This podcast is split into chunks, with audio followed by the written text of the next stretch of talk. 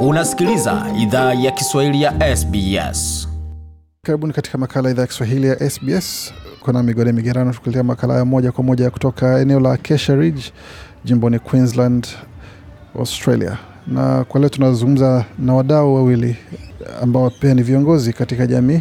Kwenye moja ma nyingine tutazungumzia mengi zaidi, lakini kabla tuzungumze nao, tutapata fursa ya kuweza ku- wajitambulishe kwanza, kisha tuweze kutanua mawazo kidogo na kuzungumza mengi kuhusu maisha ya hapa Queensland, changamoto zake, mafanikio yake na uzuri. Wanasemaga ni jimbo la jua.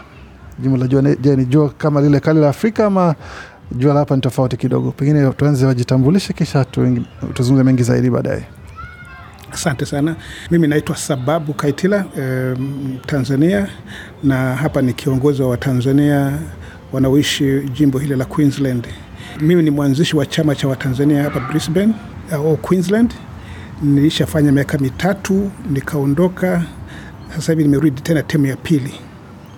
Kwa hiyo chama chetu kitakuwa mwaka huu mwezi Juni, tutakuwa na miaka kumi toka tumeanza chama hiki cha, cha Watanzania hapa, hapa jimbo la Queensland. Rais wa awamu ya kumi ya jamii wa Tanzania hapo akijitambulisha, na tuna mgeni mwingine pia. Uh, jambo wote, mimi kwa jina naitwa Mike Mike Fideli. Mimi ndio kiongozi wa Congolese au jamii ya Wakongomani hapa Queensland. Leo ni kikao cha marais kama unavyosikia, na tu- tu- tuanze kwanza kwa kwa daktari, jimbo la Queensland likoje kwa maisha, hususan kwa Waafrika ama watu wetu kutoka Afrika Mashariki? Ni jimbo rafiki ama kunakuwa na changamoto watu kuweza kuzoea maisha hapa? Kwa ujumla mimi nimekuwa hapa sasa hivi karibu miaka thelathini na saba. Nilivyoingia hapa mwaka themanini na tano Waafrika tulikuwa wachache sana. Nakumbuka eh, mwaka themanini na tisa nilipopata mtoto wangu wa kwanza hapa, ulikuwa huwezi kupata mtu akuja kusaidia. Nakumbuka mtoto wangu alikuwa analia sana, na tulikuwa na Watanzania wa, Mtanzania mmoja na Mganda mmoja. Nikabidi niwaulize, jamani, mtoto wangu analia ni kwa nini? Akaniambia "Ah, wewe umeshamnunulia gripe water. Sasa ndio ndio ikaenda kununua kwa sababu kulikuwa mambo yalikuwa kulikuwa watoto wa Tanzania wa, wa Afrika hapa walikuwa wachache sana. E, sasa hivi Waafrika tuko wengi sana hasa kuanzia mwaka elfu mbili wamekuja Waafrika wengi sana hapa kutoka kutoka East and Central Africa e, Congo, Rwanda, Burundi e, wapo Waafrika kutoka South Africa, wako kutoka Zambia e, sasa hivi tuko Waafrika wengi mno mpaka, mpaka tunaweza ku, kuorganize Africa Day eh, hivi leo hapa tunashirikia Africa Day. Kwa hiyo kwa ujumla Queensland sio sio jimbo baya sana, ni jimbo zuri eh, lakini ina, ina, ina, ina changamoto zake tutaziongelea baadaye. Kwa upande wako Bwana Mike, Wakongomani wanapata maisha hapa vipi?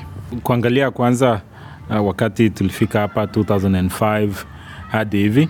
Uh, ndio wakongomani wameongezeka kabisa, wameongezeka wengi, na Queensland ni, ni jimbo nzuri, state nzuri ambayo uh, hali ya hewa ni karibu kidogo na kwetu, sio baridi sana. Uh, jasho ndio nakuaga, lakini uh, sio sana uh, kama uh, sehemu zingine, lakini jasho vilevile vile ni nyingi, ila Uh, kifupi ni kwamba Queensland ni state nzuri, tunaifurahia. Nimeshakuwa hapa na, na, na, na mke na watoto na uh, wote wako hapa na, na, na familia nzima vile vile. Kwa hiyo ni, ni sehemu tunafurahia, na sisi yote uh, tukienda sehemu zingine tunaona eti hapa ni nyumbani. Kwa hiyo Vizuri kabisa, na tunajua kwamba watu mko umesema mmekuwa hapa takriban miaka kumi kumi na wengine zaidi ya ishirini. Katika maisha hayo na katika hali yenu ya kuishi huku, mambo yamebadilika vipi kwa upande wa hali ya maisha, kiwango cha maisha, na pia kwa upande wa taaluma zinabadilika vipi? Mimi nilikuja hapa kama mwanafunzi nikamaliza, nilipomaliza PhD yangu nilikuwa nikafanya kazi nje kidogo papo karibu Papua New.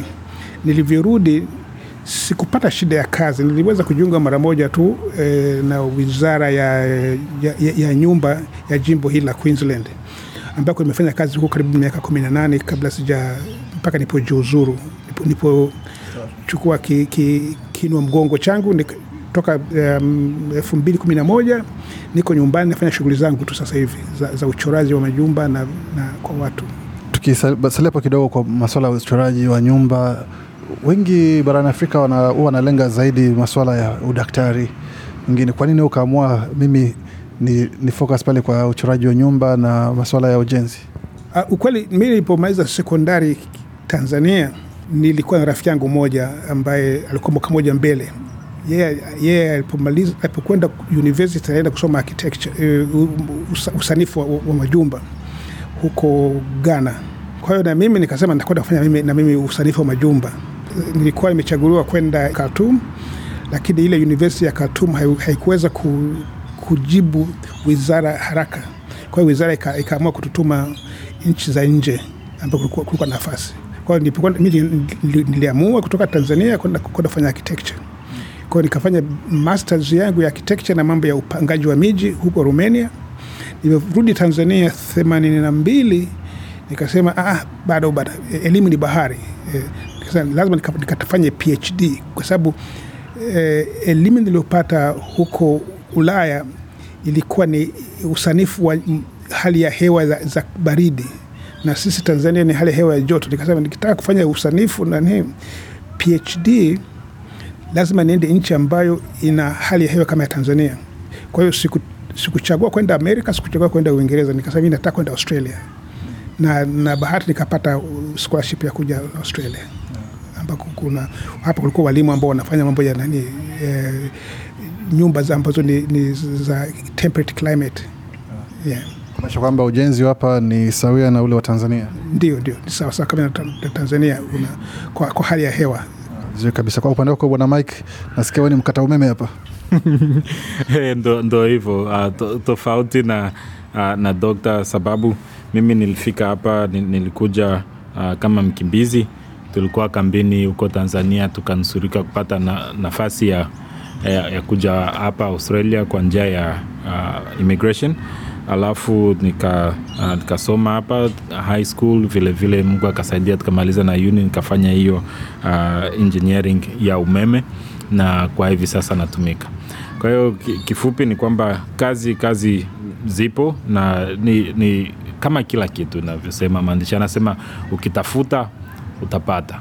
Ni hiyo uh, ukitafuta na ukitia bidii kwa ku, uh, kujifunza yale unayohitaji kujua na vile vile una- unajitahidi kujua watu ambao wako mwa ile industry uh, utapata. Kifupi ndo, ndo hivyo na reason nilichagua kuwa uh, engineer ni uh, sababu ya sieti nilikuwa motivated na mtu yoyote ila ilikuwa kuona uh, hesabu hesabu ni, zile zile hesabu ni, ni ile ile hapa ni, ni ile ile na, na, na afrika nako. Kwa hiyo haita kila kila sehemu ambayo nitakayoenda uh, nitatumia umeme ni ule ule. Sio eti nani ndio sheria zinageuka hapa na hapa lakini uh, zile ma fundamento ni, ni zile zile. Kwa hiyo nikaona ni, ni vizuri mtu kujifunza hivyo sababu ina- inakuruhusu kwenda sehemu zingine na utaapply utatumia zile vile vitu ulivyojifunza Daktari, kwa upande wako tunaona nyinyi watu ambao kwa upande wa elimu mnayo masomo mmeso- mmesoma, shahada mmezipata na hata zingine zaidi mmezizidisha pia na elimu ya juu yote mnayo kamili. Kwa upande wa vijana wanapata fursa za kazi hapa hata baada ya kuhitimu, ama kuna changamoto za kupata ajira, ama hususan katika yale mas, masomo ambayo wamefanya na kuhitimu?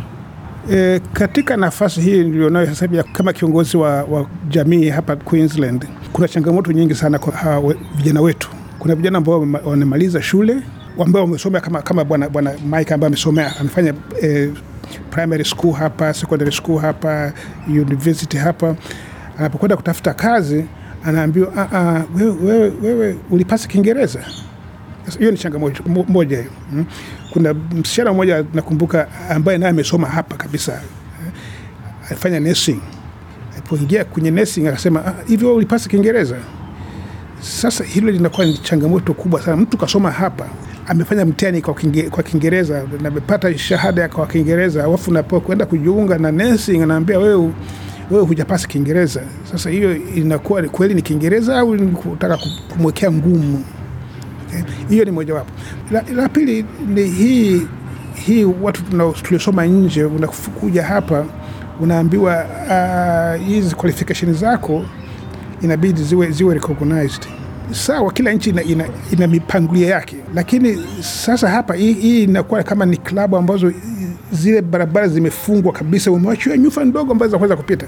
Mimi nimekuwa nasisitiza katika, mikutano yetu ya, ya, ya viongozi kwamba tukutane na watu hawa, hasa hizi institution kama engineering, institution of architecture, ya nursing, ili tuweze kuongea mambo haya ya, ya, ya recognition za qualification kutoka, kutoka nchi za nje, kwa sababu unakuta watu wengine kwa mfano South, South Africa anakuwa rahisi sana kupata kazi kwa sababu labda anasema yeye akasoma kwa Kiingereza, lakini kutoka wengine wote ambao unaweza- kuwa umetoka kwenye English speaking countries tunawekewa ngumu.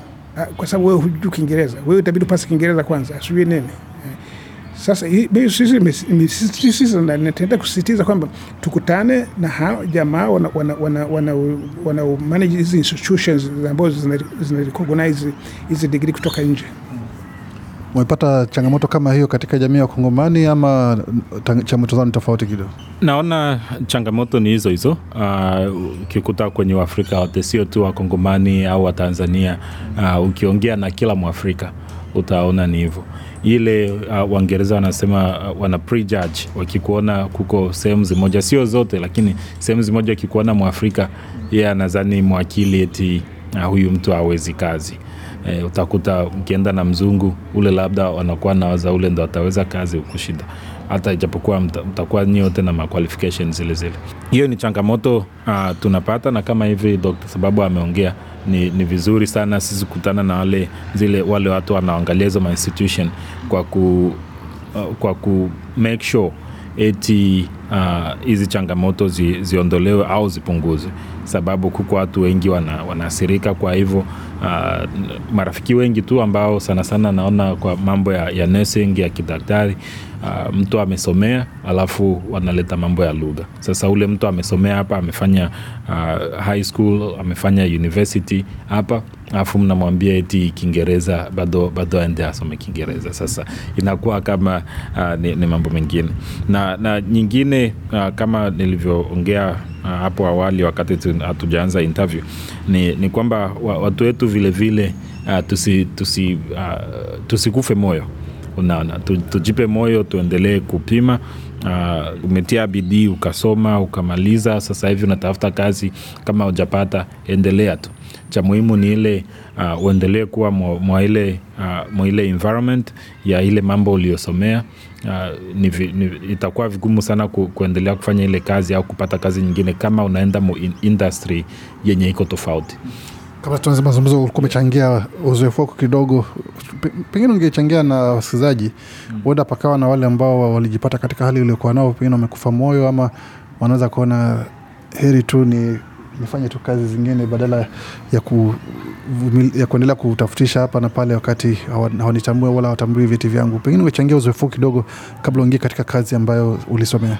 kifupi naweza sema uki, ukijaribu kutafuta kazi na kama mimi hatua nilizofanya ni kwamba nilijaribu kutafuta kazi muda wa mwaka una, una apply mm, kazi mia moja mia mbili maresumes unapata interview lakini kazi haupati ila nilichofanya mimi na naona kinaweza kusaidia wengine ni kuvolontia ukiona unajaribu kutafuta kazi haupati chukua muda wako kama ni siku moja kwa wiki siku mbili kwa wiki volontia mwa ile industry mkampuni, mkampuni ambayo unapenda utumike unawaomba eti mimi uh, nahitaji kazi lakini sihitaji mnilipe napenda ni volontia sababu nipate experience nanyi na vilevile niwaonyeshe uh, nini naweza kucontribute uh, ni kampani ndogo ambazo zitakataa wengi watakubali na vilevile inakupatia ile fursa ya wewe kuonyesha nini unaweza na vilevile vile, uh, kupata ile reference mtu ambaye iko mwa ile industry anaweza akakuongelea vizuri kuhusu kazi unayofanya Ushauri mzuri kabisa daktari. Kwa kabla tumalize upande huu wa mazungumzo,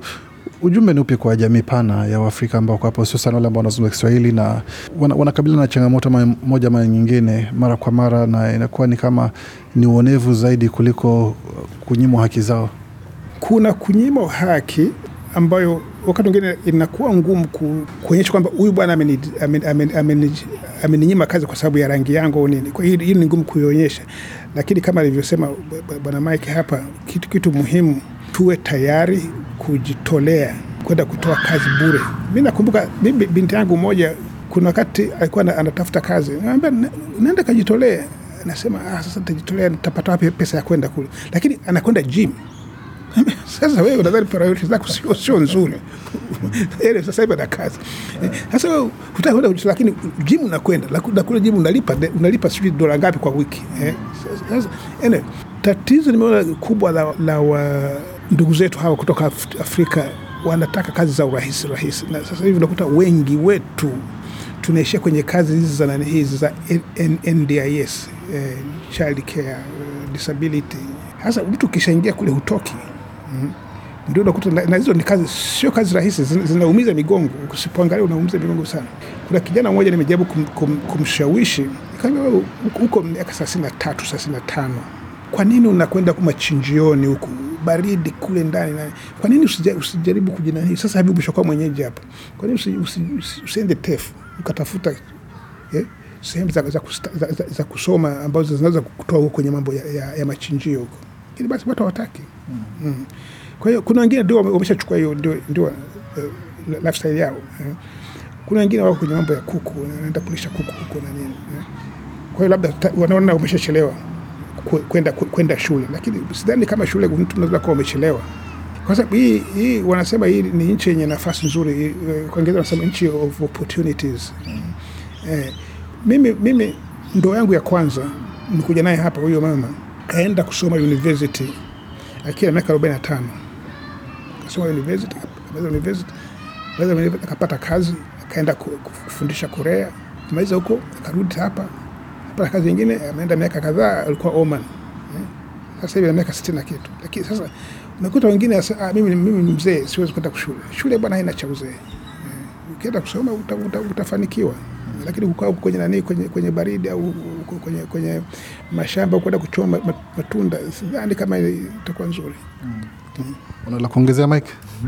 Hey, hilo hilo lenye uh, dokta ametoka kuongea ni, ni ukweli sana sana na, naliona kwa wale uh, kwa ndugu zetu ambao wamefika hapa utakuta iko miaka thelathini sana sana katikati ya thelathini arobaini arobaini na tano hapo katikati. Unaona wengi uh, wanafika uh, oh, mi nimeshazeeka niende tu nifanye kuku au nifanye tu kazi ya uh, ya haraka haraka. Wakati labda angejitia kwa masomo ingemsaidia. Ukiona hapa um, miaka ya kuritaya ni 65 sasa hivi na naona na wa, wa, wataongeza itakuwa uh, sabini yani uh, 70 so ukifika hapa na, na miaka 30 au hata 40 bado uko na miaka 30 nyingine ya kazi. Kwa hiyo ukichukua hata miaka minne ukajifunza kile ambacho utaweza ili kikupatie kazi nzuri uh, hapo baadaye unakuwa huko na miaka 25 nyingine ya kazi ambayo unaweza ukafanya.